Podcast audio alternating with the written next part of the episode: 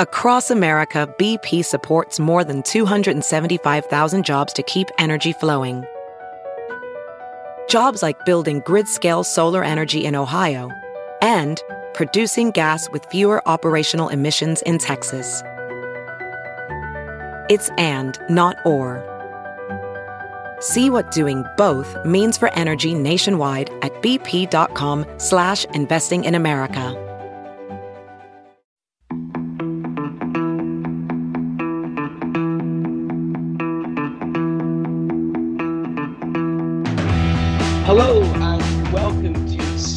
The Rally Pod, Dirtfish's weekly rallying podcast. And what a podcast we have for you today. Joining me, Luke Barry, in the absence of Lisa O'Sullivan hosting the show, is George Donaldson. George, how are you? Good morning, Luke. Uh, absolutely uh, on, on a natural high after a fabulous safari rally. Um, we managed to achieve everything we wanted to out here. The rally gave us such an incredible result. Once again, um, Safari has delivered us everything and more for the rally fan, I think, really. And the drivers all, you know, have variously confessed from it being horribly tough to fantastically tough. But it is tough, that's for sure. Yeah. Now, George, of course, for those that weren't maybe aware, was our man on the ground this weekend in Kenya. And actually, you're still in Kenya at the minute, aren't you, George?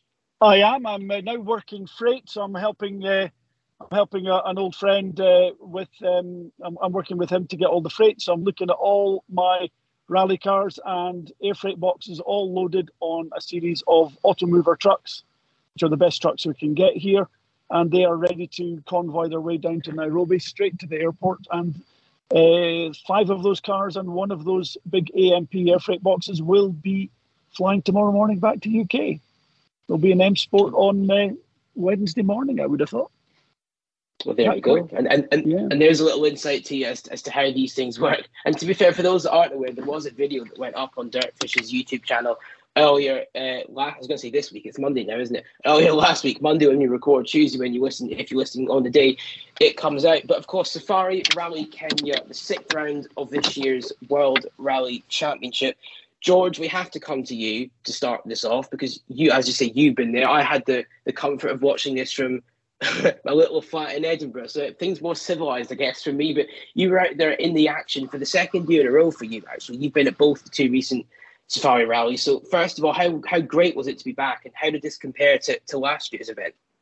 Well, always fabulous to come to Kenya. I used to spend six months of the year here, which many of our regular uh, podcast listeners will uh, will know. Um, and yeah, very, very similar event to last year. Very similar sort of format. Some of the changes, the ch- stages had changed around. Uh, some stages were lengthened. Some were just altered slightly. Uh, most of the changes were fabulous one of the changes, uh, all the drivers last year, uh, Luke, they said, oh, let's make this rally tougher. So the rally made it tougher, but unfortunately, their idea of tougher and the driver's idea of tougher was obviously slightly different. The organisers thought, oh, we'll put in an extra 15 or 20 kilometres of fesh fesh sections, soft, sandy. You, if it was sand, it would be luxury. It's not sand, it's talcum powder, cement dust type, uh, type uh, dust. Uh, and it played havoc with Hyundai's intake system, um, uh, particularly there, and they were just a bit unlucky, I think, with the design. Just really, I think that really was just the the, the luck of the draw. Uh, but the, the, the rally, the rally, similar to last year. I love being here. I love spending time here, uh, and I love chasing Safari Rally around. And I just had an absolute ball, really an absolute ball. Before we, we dissect any of the, the sporting elements, you, you mentioned a couple of them there, but if you can just give everybody that perhaps everybody that hasn't been lucky enough to have gone to, to Kenya at all or the Safari Rally, what it's like to actually be there, because it really isn't like anything else on, on rallying's global tour, is it?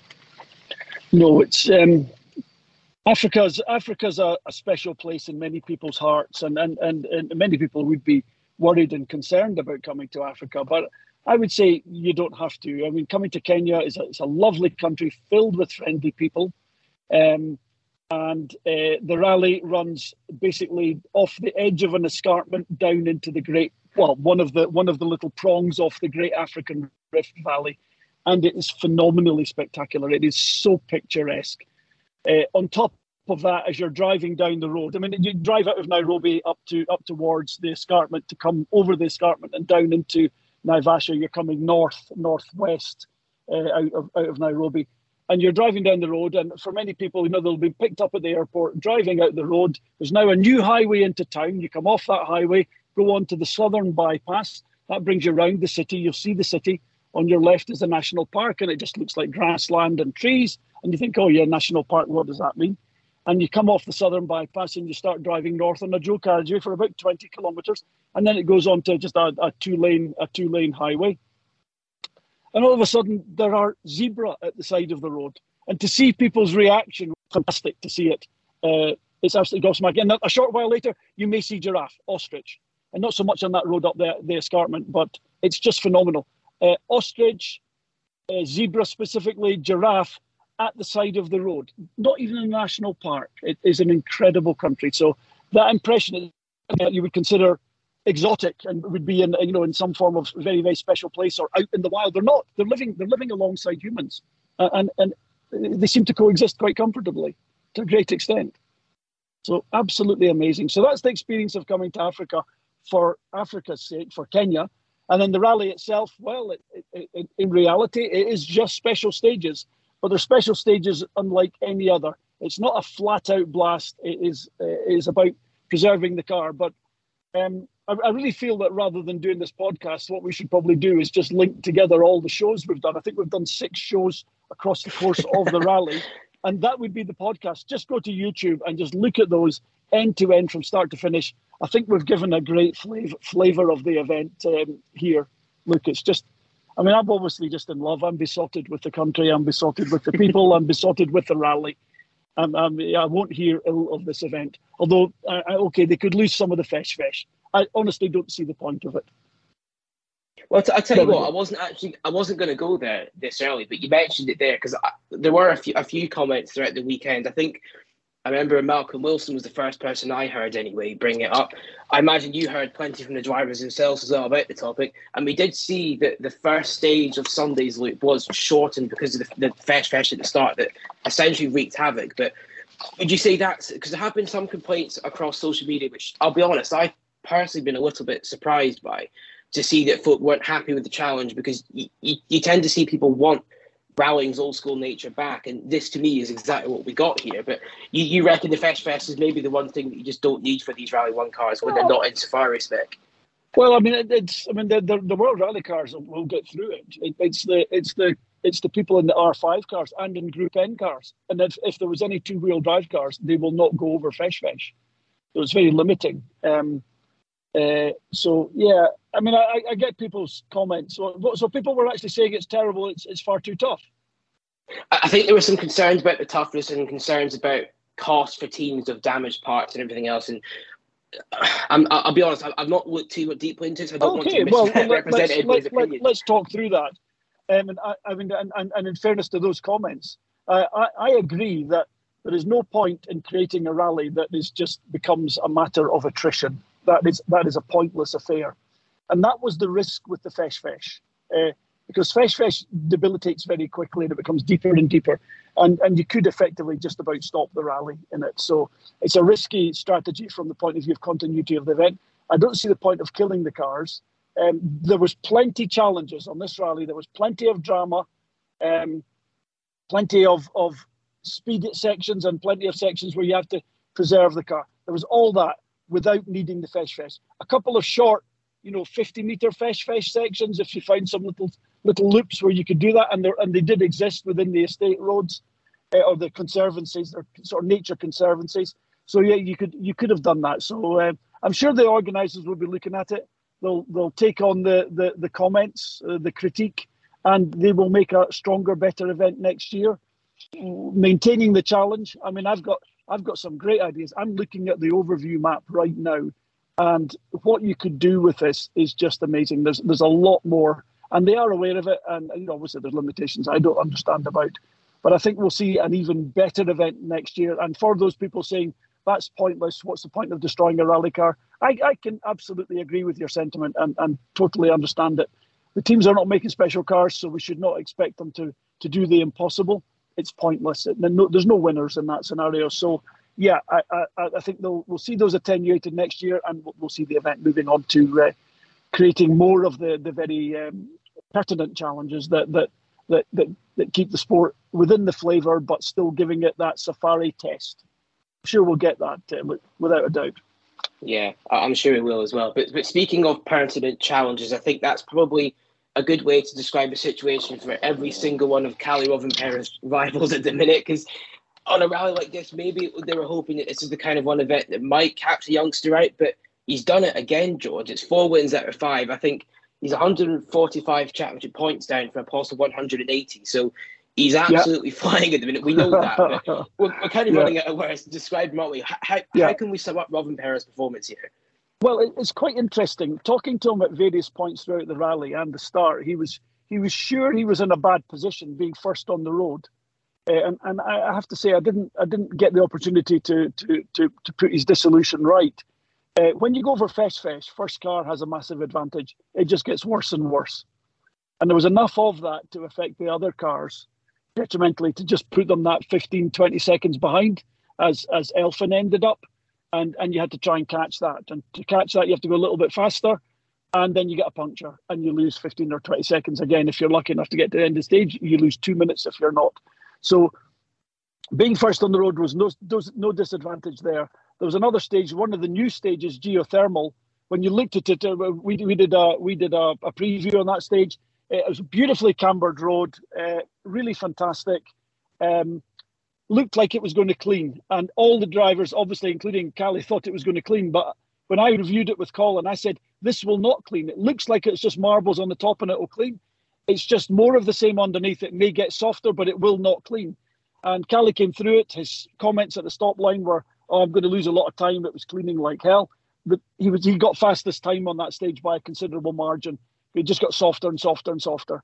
So um, yeah, he, he he as you say, you know what, are his rivals going to do? Well, actually, he started Safari Rally with a probable advantage. Not not a lot. I mean, it wasn't like you know, thirty seconds or a minute, Luke, nothing like that. It was just if he didn't put a foot wrong, he was liable to just get a tiny little step up that just made it a little bit tougher for the guys behind them. Um, if they'd been really on point, it might have just been one or two seconds and they could have mounted a challenge later. But nobody managed that. Everyone was playing the waiting game and seeing what was going to happen. Um, I think maybe people thought that Kalle was going too quick, but actually he just actually had the best conditions. You know, on the second day he didn't have that. You know, he, he was he was effectively running last car, so but luckily, there there was really very little soft sections, so he didn't pay a penalty back. Um, yeah, so yeah. I mean, yeah, I mean, I tell you what, you, you make your own luck. So he put himself at the front of the championship, came to Kenya, he got the best of conditions. You know, he's going to go to Estonia, he's going to be first car on the road on the first day. That's going to be a massive disadvantage. I mean, there's there's almost yeah. no way that he can win Estonia from the situation he's in. Nah, um, but no, is, almost we, we, can't we cannot say that about Rovanpera. Well, of course, of course we can, of course we can. But you know, the odds are massively stacked against him there. And whatever, I mean, if that guy can pull himself into the top three, the guy's a god. Uh, if if he can pull himself into, if he can if he can get the lead, his, his rivals have either been completely daft out of it, or uh, honestly, hand hand in their driving gloves. You know, that's it. it's time. It's time because the guy is just magical. But you know, he is he is clearly now. You know, he's, he's come to you, the detractors, the doubters, whatever. He's come to Safari Rally, and he understood what he had to do. He did it. He made no mistakes. He knew he couldn't make a mistake. He, he didn't make an error. He did make an error on the first stage. We all saw that on video. He nearly rolled the car. So he's not he's not perfect, but that performance is worthy of Sebastian Ogier or Sebastian Loeb at their very best, at their peak. That's what we saw this yeah. week, this weekend. We saw Kalle Rovanpera deliver a performance that matches or exceeds, possibly exceeds Sebastian Ogier and Sebastian Loeb at their best. That that remains to be seen. Uh, time will tell. But I mean, there's no doubt about what what uh, Kalle Rovanpera is right now. He's a rally god, and it's as simple as that. I will yeah. worship at his altar accordingly. because of God. Well, I think this is this is the key thing, isn't it? Because I, I know there are potentially a few fans out there that are growing. I don't want to say frustrated, but they're kind of keen to see somebody else win. But for me, I think it's fantastic to see somebody just so at one with themselves, the car, the culture, everything is just working. He's in that really sort of envious sweet spot where he can kind of do anything and it comes off for him. It is worth pointing out, I think, that on Safari, Elfyn Evans, he wasn't actually that far off. There were a couple things that that kind of went against him. We know he had um, a puncture or two. He had wipers filling him in the rain, but he was quite cautious in some of the stages on Friday, in particular, wasn't he, George? And with hindsight, that potentially is maybe a little bit too cautious for him. Do you think? Well, you say that, but you know, maybe in the road position. Remember, he was running a little bit further back, so there was a lot more rocks out on the road. I would actually say that he probably delivered the best result he could have done from his start position. I mean, and that's taking a punt on it. I'm not saying that as a fact, but that's taking a punt on it. But he didn't have the greatest of conditions. He would have had a much rockier road than than, than Kalle would have had. These World Rally cars lifted out a lot of rocks, and, and the road got significantly rougher. So I'd I'd say, you know, if, if you were if you were doing a Colin driver score, I'm going to go down the list, and I'm pretty well going to give three well four drivers are going to get a ten you know, simple as that. They, they, they, did everything right.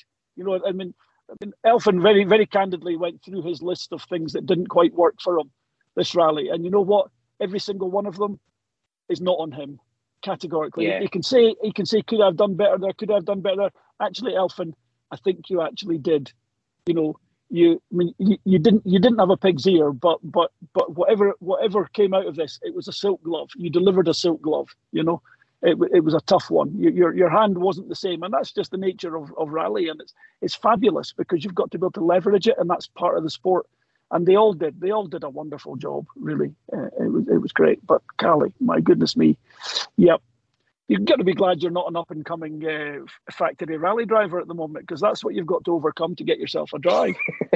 it's a very good point because he is he yeah. is redefining the barriers, isn't he? You you look at that instead a 21 year old driver not got hope in hell of doing what he's doing, but he's he's a diff, he's a different species. I think is maybe the nicest the best way to put it. But we, we have to touch on Toyota's historic result as well. And George, you're a man that will know how much this means to Toyota more than most because obviously you had quite a few years there in various capacities with the team back in the 80s and 90s. So a one, two, three, four finish. It's now quite a well trodden stat that it's the first one Toyota's had since the 93 Safari. But it was, I think what impressed me most about this was the car didn't seem to miss a beat at all. And when you compare to what happened with Hyundai and M Sport, it's, it's quite clear what an advantage the team to have at the minute. Yeah, I hasten to add actually, our cars in 1993 were exactly the same. They were absolutely perfect in every way. after, after three and a half thousand kilometers of stages, yeah. So I'm sure they were well secondhand, but uh, we, we, got to the end of that event uh, quite quite strongly as well. Um, sorry, go and ask the question again. I got distracted by my nonsense look. No, it's not nonsense. It's great history. Yeah, it's great history. Yeah. And no, I, yeah. I, I, was just making making the point that I think the fact that obviously all four cars and the drivers did a great job, but the cars seem to have no. Obviously, there were tiny little niggles at points, but no real major yeah. issues. And when, when you see how many issues the other two teams had, I think it's really it's quite worrying for the rest. I think. It, it, it is. Uh, they, they did have a couple of little issues, which were, were alluded to a couple of times. So Sebastian Ogier nearly fell foul and they nearly retired on the, the last day in the Fesh Fesh. So his clutch, uh, uh, he was obviously using the clutch when he's coming through the Fesh Fesh. He must have had to use the clutch at some point. So the the rule in Fesh Fesh is you never use your clutch because you push the clutch down, the the air intakes and the breathers for the for the for the bell housing, dust goes in there, the cement dust. Uh, you push the clutch down, the springs open up, the dust goes behind it, and the springs don't close again. And that's kind of what happened. And his clutch was spinning. Uh, but fortunately, because it's so dry, he obviously cycled it a few times. He managed to get it moving, and the clutch bit again and actually cleaned itself out and, and got drive. And you get the same thing on a wet safari. On a wet safari, you'll get mud going in, but the mud the mud doesn't clear. You get the if you've not sealed up your clutch bell housing properly, you get mud in it. It goes behind the springs of the clutch and it, it jams open, uh, and uh, so you, you've you've got no drive. So so they had that. That was potentially quite a big issue. Um, and I guess nobody briefed it. I, I, don't give briefings like that unless someone's paying me. You know, you don't get that for free. Well, obviously, Dirtfish Dirtfish listeners get it for free, but it's actually a pretty obvious one to to most people. Um, the the um, uh, so so they had that little glitch, and I think they, you know, I, I saw that they'd done a lot of preparation in between each stage. Seb Ogier and, and the other drivers were pulling all the air intake system off and going out around various uh, cooling systems on the car with a little homemade vacuum cleaner with a with a flexible hose on either end, flexible hose away outside the car uh, at one end, and, and and using it like a vacuum cleaner, vacuuming out all the dust. And it was significant quantities of dust coming out. So they were all doing a huge amount of work in between the stages. The level of diligence applied was massive, and I think that's probably where Toyota got a bit of a bite on it. I think they I think they were on the front foot on all that type of thing. Led, I have to say, and then levels of diligence led categorically by Seb Ogier. Brilliant, absolutely brilliant. So uh, yeah, so they had that. I think they had well, obviously. Uh, uh, Elfyn Evan had his wipers fail, but that may have been damaged from the quantities of dust and then using the wiper. And the dust, although it's dry, is quite heavy and it may have damaged the wipers that way. I'm not quite sure of the detail of that. So, yeah, but but compared to everyone else, they certainly had a fraction of the problems. I mean, Hyundai obviously had a major air intake system. They had uh, wipers fail as well. I can't remember what other little issues they had. Um, air, air, air filters, yeah. Air filters. Air filters are a big problem, but we'll yeah, yeah. We'll, we'll get to that. We will get to that. Yeah, we'll just just okay. just a quick one on, on Toyota and the history of it because I think of all rallies, and you can correct me with this, George, um, but I think of all rallies, this has always been, it's felt, at least to me, like a Toyota rally. Like it's always just been a one that the teams always seem to just win. Essentially, there's massive history in the Safari for the team. So, of all places for them to get one, two, three, four, how much do you think that's going to mean to everybody back in Japan? Well, I, I, believe for for many, many, many Toyota fans and many Toyota employees, you know, certainly the older ones, it will be massive, absolutely massive. I really, really hope that Toyota, and I, I believe they do, they will massively value this win and leverage it greatly. I mean, I would, I would imagine that uh, they'll want to take. I mean, if I if I was Mr. Toyota, I'd want all four rally cars. Don't touch them. Send them to Japan. They're going in the museum, all four of them clean sweep like that, and the you know the, nothing like that's happened through the World Rally Car era. Uh, get them in Japan and have all the drivers over, uh, big presentations. I would leverage the, the hell out of it. Let's face it, Toyota are doing this as all the other manufacturers are to to create a brand image and a brand identity. Nothing, nothing, and, and, and rally being the tough sport it is, is all about saying this is how reliable and tough our cars are.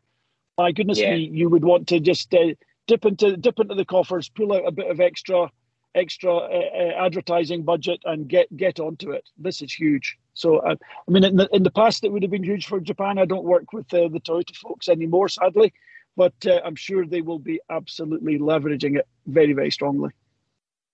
So before we move away from the championship leaders, I just wanted to touch a little bit on Seb Ogier. You mentioned the clutch problem he has, and you mentioned his sort of leadership skills, I guess, away from the stages. But but on them, he can't really buy a break at the moment, can he? It's the third rally in a row where I guess you can argue he's had a problem out with his control. Portugal's maybe well, it was the messiest of his three events so far, but here he was leading the rally before he got his puncture, and that kind of just put him completely on the back foot from there on, didn't it? Yeah, and again, I suspect he got that puncture because you know he was what was he tenth on the road or something, so he was getting those conditions. But uh, Seb was very philosophical about it obviously less than happy about it, but he was philosophical about it. And he said, "Well, he said we say in France that uh, uh bad things come. Uh, I think he's saying in French is if two bad things happen, a third will certainly happen." And and we yeah. always we always in in in in in, in English we say uh, uh bad things always come in threes. So same same thing. Um, so yeah, his next event, I suspect he'll uh, he'll be giving Mr. Rovanperä a little bit of a run for his money, whatever that happens to be. I don't know which event he's doing yet, but I'm sure we'll see him lift again. His, his bad luck has to be gone now. Yeah, you'd think you'd think when you and yeah. as I say, we don't know we don't know when he'll be back yet, um, but we will all find out soon, and we'll be chasing that news. So dirtfish.com is the place to find it whenever that comes. But we promised we'll we'd come to Hyundai, and we're now going to touch on it. I guess the tone will change a little bit here because I don't think I've seen Julien Moncet as deflated as he was after this one. It was it was a brutal rally for Hyundai. Uh, that's that's not even the word for it, is it? It was it was it was, worse than that. I suspect to, to some extent they're they're a, a, victim of circumstance. I think they were probably, you know, all their all all their intake systems are unique to each team. Uh, there seems to be that. I mean, that's the worst thing I've seen since since Subaru since ProDrive redesigned the, the Subaru front and they got all the dust sucked up from the front of the car over the windscreen pretty well every gravel event. Uh, this seemed to emulate that level of disaster for the drivers. And not only did it kill their vision, it also killed the, the air filter. I mean, you know, they were when we, we, we had rally cars stopping in the stages, changing air filters. That's how bad it was. My goodness me! I mean, what's that? What's that about? That's incredible.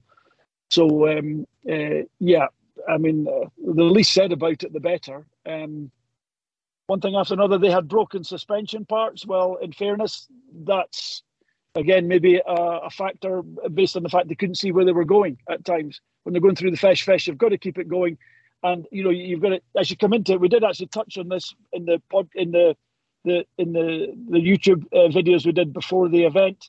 Um, that basically, as you're coming into the fesh fesh, you need to look where you're going to go. Hopefully, you can see the end of it and hit it and just keep going. And you're going to try and stay ahead of the dust. The normal car with a with a Land Cruiser, you try and go fast enough to stay ahead of it. With those rally cars, as soon as they touched it, they were blind. So they then just had to hold the steering straight. If, if they felt it tugging one way, uh, one way, I guess they had to turn it and guess where they were going. Sometimes that was 100, 150 meters away. And in some cases, you would have three or four 90 degree corners to go around, quite tight, quite slow first gear corners. So, I mean, basically, they, they would have had to stop. They would have had to stop to do that. And now they're digging themselves out of a hole. Everything's just getting worse every time they have to do that. Yeah. So that's that basically was the author of their demise, really. I, I think otherwise, uh, but they, they did. I mean, obviously, Ott had managed to overcome all of those difficulties and is again a driver. I'm going to have to give him a pretty well a 10 for this rally again because I think he did a great job. And finally, the car just let him down a little bit. I was so disappointed because I'd, I'd uh, Colin had forced me to do a, a, top three, and I put Ott as the winner, and um, which I felt was which I felt was quite justified. But uh, sadly, the, the, the car let him down. But he overcame a lot of those fesh fesh difficulties. Just remember that he he he managed to suss it out and drive around it, and until his was his prop shaft failed. Yeah, well, again, it was prop prop shaft on Saturday. Yeah. yeah. Yeah, again, you know, you know, just maybe a little bit unlucky. Maybe carried a little bit too much speed over a rough section. I mean, the, the section that that failed in Soysambu, that was the first stage on Saturday morning, wasn't it? That it failed, or was it Saturday afternoon? No, it was Saturday morning. I think he failed. Yeah, I'll be honest. Yeah, yeah. I, have got okay. Whichever stage it was, yeah, anyway. But, you, but you're testing, it, you're testing memory. yeah. Okay, but the point, the point being is, it's it's that stage is a little bit of everything. There's some very rocky sections over uh, sort of uh, lava beds, and there's a couple of stony sections where you could do prop shaft damage, but not a lot of them. And given that Ott's approach to this was steady, um, I would have suggested that um, uh, that the damage must have happened in there. But Ott had been driving so clever, I don't think it would have been driver induced. I think again he just might have gotten lucky. There was very fast sections through narrow, narrow twisty bits if you'd come around one of those, you, you couldn't have you couldn't have traded away 60, 70 kph around some of those sections. You would have lost out heavily. So you'd have to carry that speed. But there was nowhere there would there, there would have been nowhere to go. You'd have just had to go over stuff. Now Ott didn't report any of that, and it's just kind of normal stuff for a rally car. There's no way in the world that the prop shaft should get bent. So I don't guess it was bent. It must have failed in some other way. So uh, we're, we're speculating it's a little bit unfair to the team to do that. Apologies, everyone at Hyundai, but uh, it's our job to do that. But um, uh, I, I, don't think uh, I don't think Ott certainly was the, the, the one that had the strategy here for me uh, to to deliver. And I, I mean, we, we we spoke to Thierry before the start. Thierry reckoned his strategy last year was was exactly the right strategy, so he was going to do the same this year. And I did actually quietly comment to uh, comment to Colin after after that was said. I said, I think he's going to be one of my customers at stage finishes where I'm going to get a bit of filming, and I wasn't wrong. I wasn't wrong. So yeah, there, there, was there was a bit of a joke between the pair because I've listened back to, to yeah. we get all the audios at our end, like the raw cuttings of them. And yeah. there's, there's a lot of bands between the two of you, but you can see all the stage ends that you had trouble. Yeah. So Basically, like what I, I, I did, I genuinely started to hide in the car when he came past because I, I, I, thought, well, if he doesn't see if he doesn't see me, and then and then I changed up my mind. I thought, no, when I know he's out of the stage, I'm going to stand there and let him see me, so he knows that I'm not his bad luck. Because look, he's got through the stage, and I, and I'm here, so it can't be me. You know, that was my thinking. well, oh, there we go. I'm actually going to make a, a, slight bit of a gear change and hit reverse, actually, weirdly. But okay. just on the, the stuff you said about Hyundai's air filter, because I'll be honest, it's I'm not a very technically minded person. It's the side of the sport that I'm not particularly knowledgeable about at all. It just doesn't really come naturally to me. And I suspect there's a lot of people that obviously weren't at Safari around Kenya to really see the front of the Hyundai. So I don't know how much you can confidently say about it because obviously didn't design the car, but having seen it, when you're talking about the position of it and, and how it's sucking in the dust, how did it differ from the other two cars from what you could pick up? Um, well, I, have been. Uh, Colin has asked me not to ever be too specifically looking into the cars and too nosy about them because you know that, just to respect the team and not upset them, so that we can keep our good access and good relationship with them.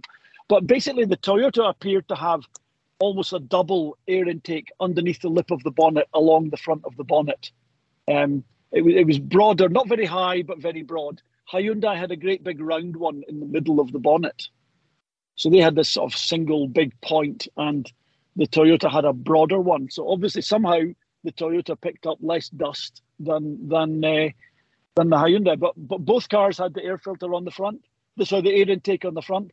They they have a a, a, a trunk. A, um, uh, it would be a, a carbon or Kevlar uh, trunk that goes back over the top of the engine. The turbos are right down, at, the air filters and the turbos are right down at the back of the engine, kind of underneath the driver's, uh, the, the, the, the, right behind the driver's footwell, basically. Um, and there's a bit of a bit of uh, flexible hose in there to allow it to move a little bit, obviously. And so the dust was coming in there, going down into that air filter box, and then into the turbos, uh, and that's what you tried to stop. Well, the air filter was just blocking, obviously. That's that's what was happening. So um, uh, I think, I mean, I just think obviously the way that Hyundai scooped up the dust, they obviously just came straight into that air intake. Whereas with the Toyota, maybe there was two bits did, but there was one part of it that was st- still available to let air in, and it effectively just took in a little bit less dust. Okay. It just must have been just as simple as that. I mean, there's no way in the world that you could sit down and design that successfully. You could consider it, and I and I suspect that Toyota have considered it, it may be that Hyundai have not considered it to the same extent. I would say that they would have designed their air filter to be as efficient as possible, uh, to make it the, the best and give them the most power. And then they then they take another look at it and say, right, what problems are we going to have on what rallies? Well, would you yeah. actually change the air filter design to make it good for Safari? The compromises might be too great. You know, you, you would then lose power or, or a little bit of efficiency for for all the other rallies in the championship. You can't do that. You've got to live with it as it is. So whether whether uh, Toyota had were whether it was intelligent design or whether it was a little element of luck, um, I, am to I'm to actually give Tom Fowler this one. I'm to say it was probably intelligence, smartness. He would probably have said to one of his engineers, "This is what we've got. Go away and look at all the video of Safari. Go away and look at some of the history of of the events and the problems, air intakes, clutches, it's all available there if you go and look at the history. Uh, and then and then have a look at some of the videos, you know, and say, right, th- these are the problems that can happen. Okay, and then he'll have pulled his, his engineering design team back together. And remember, they were under incredible time constraint, and they say, right, got to think about Safari. That fabulous design, that's just going to hoover up dust, you know. So we can't have that, but let's think about the next place we can do it. So you know, there, there will have been small compromises, intelligent actions undertaken and Toyota got it better than uh, than than Hyundai did. And remember, to Hyundai were under a much, much, much more severe time pressure. They wouldn't have had the luxury yeah. of being able to, you know, let's just say that Tom did exactly, Tom Fowler at Toyota did exactly as I just said. There is no way that Christian Loriaux at Hyundai had the luxury of that time or that yeah. resource. There you are. M Sport didn't yeah. have a problem with dust in their air filters. You know, they figured it out too. They had time and their engineers would have done exactly. The, I mean, I would be very surprised within the engineering base that, that they, they, wouldn't have uh, done the homework that I've just suggested. It sounds very, you know, very, you know, uh, I don't know, scholarly or, or, or you know, almost, um, almost anecdotal type of of uh, uh engineering investment. But those are the things that make the difference between winning and losing in motorsport. Yeah, understanding 100%. the history, understanding the issues. So yeah, so Tom Fowler and his design team at Toyota, brilliant job. M Sport, actually, I think they did a very, very good job too. Hyundai, generally, I think they did pretty good because, let's be honest, Ott Tanak was in the fight for the lead for, for a good portion of the rally, but ultimately, uh, their shortage of time, the shortage of resource, has probably cost them quite dear. You know, so I'm sure. Old, you mentioned Julien Moncet was very, very miserable. Honestly, if I was him, you know, having to face up to Korean masters that are maybe very, very demanding, you know, and I mean, of course they will be. You know, there'll be accountants there saying, "What, what are we doing?" Julien, Julien should just go back to them and say, "Guys, this is on you. You know, you robbed us of three or four months of development time on this car. You want us to do this job, and you want to win, and we all do. You need to listen to us. We're telling you there's the there's the date we need to know. You can't go away changing your mind and saying you can't have it. This is what you're getting. Actually, honestly speaking, if that's your attitude, don't bother at all. Actually, there's the bottom line. Either do it right or don't bother at all. Ooh, am I sounding a bit hard this morning there, Luke? there we know. He's, he's been part of the WRC circus uh, close-handed. He's he's now got even more knowledgeable than he has he was before. So George Donaldson is, is coming through with great with great analysis. But you did mention in there. We'll, we'll move on because we're about I think 35 minutes in already. Time is flying. Um, I think we had our, our first mention of M Sport Ford there just in those last couple of minutes. So, what can we make of, of their event? Because I guess, at least for me, it felt like another I don't. Is it harshly missed opportunity? Potentially, it isn't because there, there. I think there were three of them in the top five early on on Friday, but things kind of unravelled. Um, what what did you make of mm. Sports performance, both from the car perspective and I guess what the drivers managed to do with the car as well, George? Well, Colin Colin had pinned Ford as his favourite. He thought that Ford would be the team that would manage the the the, the, the podium lockout. You know that, that we that we sort of speculated might happen, and I think that was a good call um, that was a good call from the point of view that you know M Sport have done a great job with this car. In terms of weakness, they had a couple of broken suspensions. Seb had a broken uh, uh, steering. Uh, it wasn't a steering rod. I think it was a control rod. Steering arm, I think, or something like that. Steering arm. I, I, I, yeah. I, think it was some sort of control rod. I, I saw it myself, and um, uh, uh, Jourdan and Serderidis had exactly the same. Um, uh, both both had happened, and obviously, you know, they, they obviously got big hits. Now, when you're designing a car, you design it to be strong enough to to, to cover any eventuality, and then you put a factor of two on it. But you, you can't put a factor of four on things. Again, you can't make things to survive for some unexpected hit on Safari Rally because your car will be slower for the rest of the year. Um, so uh, perhaps perhaps uh, you know, I mean, I, I, looked at the parts that were broken. I, I, I, I was actually quite, um, I wasn't shocked by how light they appeared to be. I'm obviously I didn't touch any of them. I'm just looking at the broken ones and the material. It's very fine. It'll be very, very high quality steel. Um, uh, uh, you know, to the very, you know, to make it as light as they possibly can. And quite clearly, it is very, very strong. I mean, absolutely very, very strong. It probably took big hits.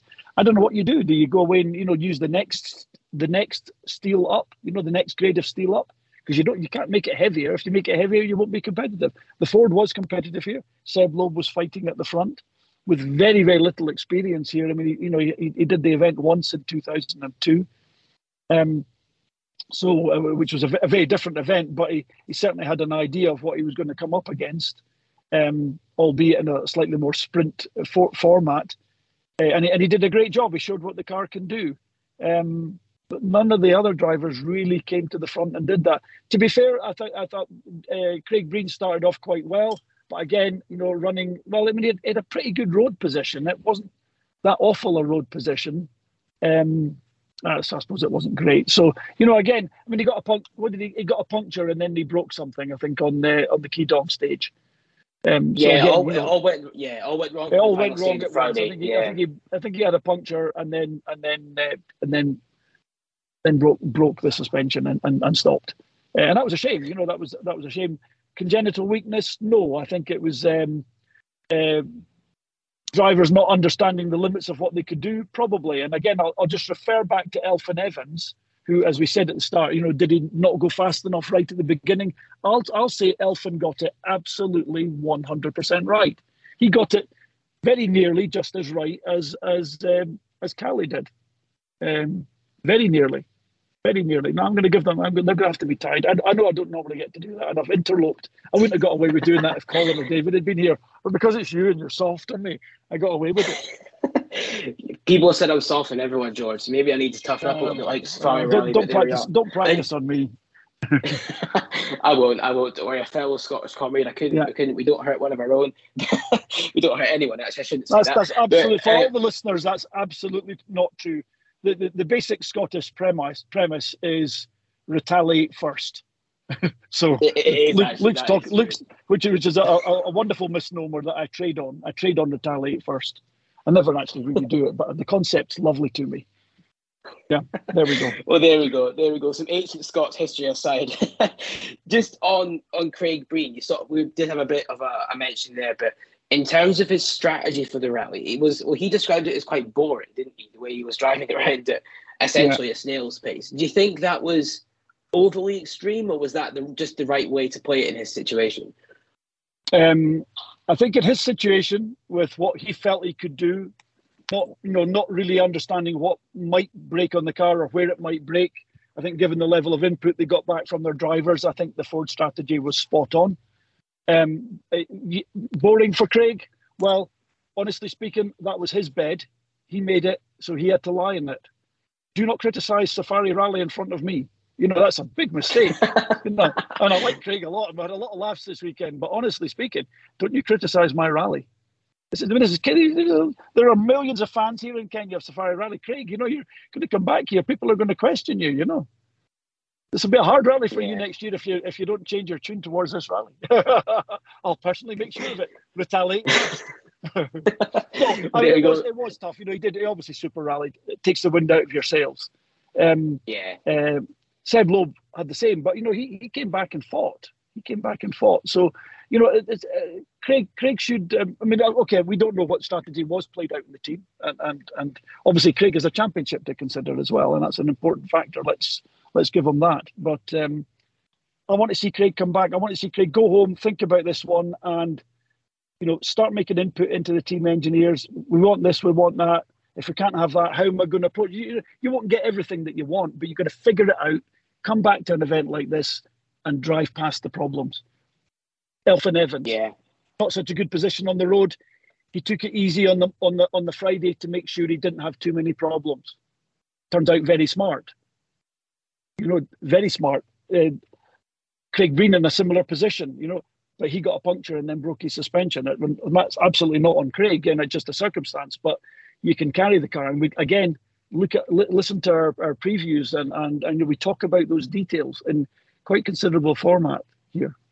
I'm turning yeah. into some sort of super fan here, aren't I? I mean, I'm a super fan, of course. It's but, the, the, uh, passion is coming across greatly, George. I do love it. However, now you've given me a slight in. I will move us on a little bit because we are racing towards what Lisa would yeah. tell me is getting to it, far too long guys, podcast. Actually, look, look. I mean, just just to make this incredibly real, I'm sitting here in the service park in my car. I've had to put the window up. It's rather hot uh, because there was noise outside. I am on forklift driving duties, and I'm going to have to go in three or four minutes. So let's uh, ah, move through okay, your questions. Move through. I'll, I'll yes. start answering questions and stop pontificating. We'll fire through it.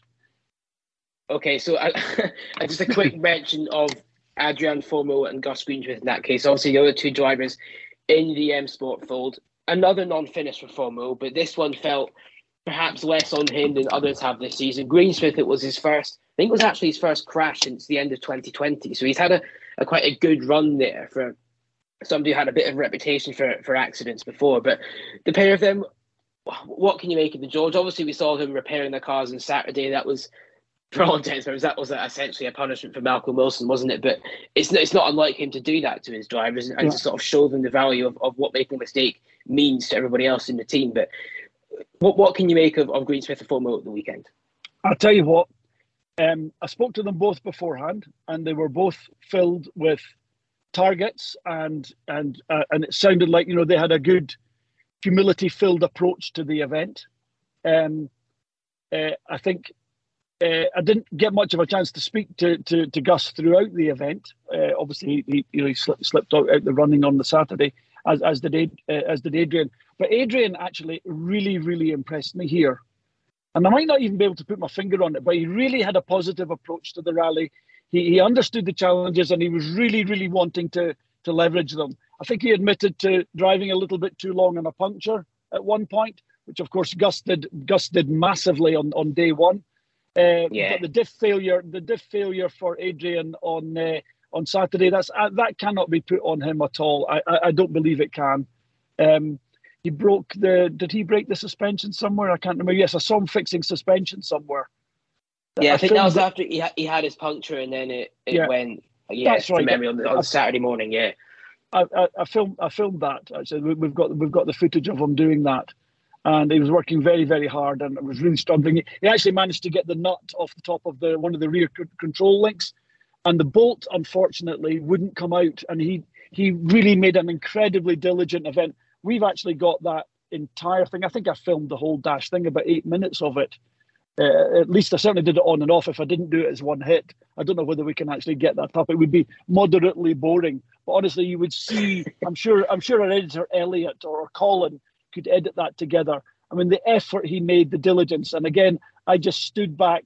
I didn't say a single word during the whole affair. You know, I gave them lots of space. Uh, I, I, tried to be out of their line of sight uh, at all times. Even I, even I was making sure my shadow wasn't over them because they don't need need that distraction. The, the only thing I did that was audible to them at any point was I made sure a few people stood back out of the way, and then the marshals came and did that job for for us. So um, he he really impressed me by his approach. Gus just had seemed to have a have a, a terrible event, poor guy. Um, I think uh, certainly speaking to him at the start of the event, I thought his approach was going to be spot on, and again he should have been able to leverage it. I didn't manage to speak to him to understand why he rolled. Did, did you it see just, any interviews just, with him about just, that? It just sounded quite unlucky. I think he kind of came around a, a slow right hander and he just got, got a little bit stuck in the ruts because he, he said he'd had a caution on it for, for the ruts and the notes and he just right. went over. Almost, so almost I, I'm, too I'm slow. Not, yeah, almost yeah. too slow. I understand that. I understand that now. Being out here doing this, um, I didn't get a chance to look at WRC.com more than twice during the whole rally, and that was only for a few minutes. Um, so I've, I've, I've actually had to ask you guys to be texting me the results to know where we are and to text me what's happened in a stage. I'm sitting at the end of a stage, unable to know what's going on. So we've been backwards and forwardsing it all. Uh, um, so I, so I could catch all the action. So uh, uh, sorry if I sound to everyone that does George not know what happened to these guys? Well, actually, I'm going to have to catch up over the next few days and find out what happened in this rally. I'm going to review. Here, here's super fan status. I'm going to review all the, every single stage on WRC.com. But actually, I probably don't need to do that. If I just watch all our Dirtfish videos, I should get all the stories because I believe we've covered everything. I, I'd like to say so as well, George, that's probably the perfect plug and the perfect way to end this. Thank you very much from all of us here for, first of all, I'm sure it wasn't a challenge for you, but accepting yeah. the, the, challenge to go and, and cover the rally for us on the ground and for your time on Spin the Rally Pod. It's been a pleasure as always, George. Look, and I'll, I'll echo what I said before. Um, when all this, when, when we decided we were going to do Goodwood as well, when that opportunity came up, I actually pushed for you to join me here. Um, but they wouldn't send you. They wouldn't send you. So um, right. a public outcry. I tell you, outcry. we need to get we need to, we need to get a travel a travel funding page. So they teased it before for American rallies, but take us anywhere. If anybody wants to get any travel companies listening, want to get behind it, George and Luke go on adventures. We'll find out. Yeah, thing with that. But well, we um, can, we, there we, are. We can, um, we, can, we can, George, we can run, we can run, We can run a bus with folks in the back. Their tour, tour. George and Luke's tours. Actually, George and Colin's tours. My God, that would be terrifying for, for people to be in a car with Colin. He's actually unbelievably scary. He's such a bully. Lovely. Bully. Well, there we nice are. Bully. A nice bully, yes, a nice bully. But George, thank you very much for your time, and thank you for listening to Spin the Rally Pod as well. Make sure you are subscribed on your chosen podcast provider, Apple Podcasts or Spotify. There's a new episode every Tuesday. We'll join you probably with a more full team this time next week. Luke, I've got. Well, thank you for that, Luke. I've got one more thing I must say, and, and apologies yeah. for nearly forgetting to mention Carl, whom I spoke to at the start-finish area of the Oserian, Oserian stage he was the, he was he helped me with my morning broadcast. Uh, an absolutely lovely super fan as well. Carl, thank you for your help. You'll, he was very concerned after we did it that he'd fluffed his lines, and I noticed that Elliot made a very nice cut, so that you, your your input was brief, but it was perfect, and you weren't made to look stupid. Carl, thank you very much. Please remain a fan of our services.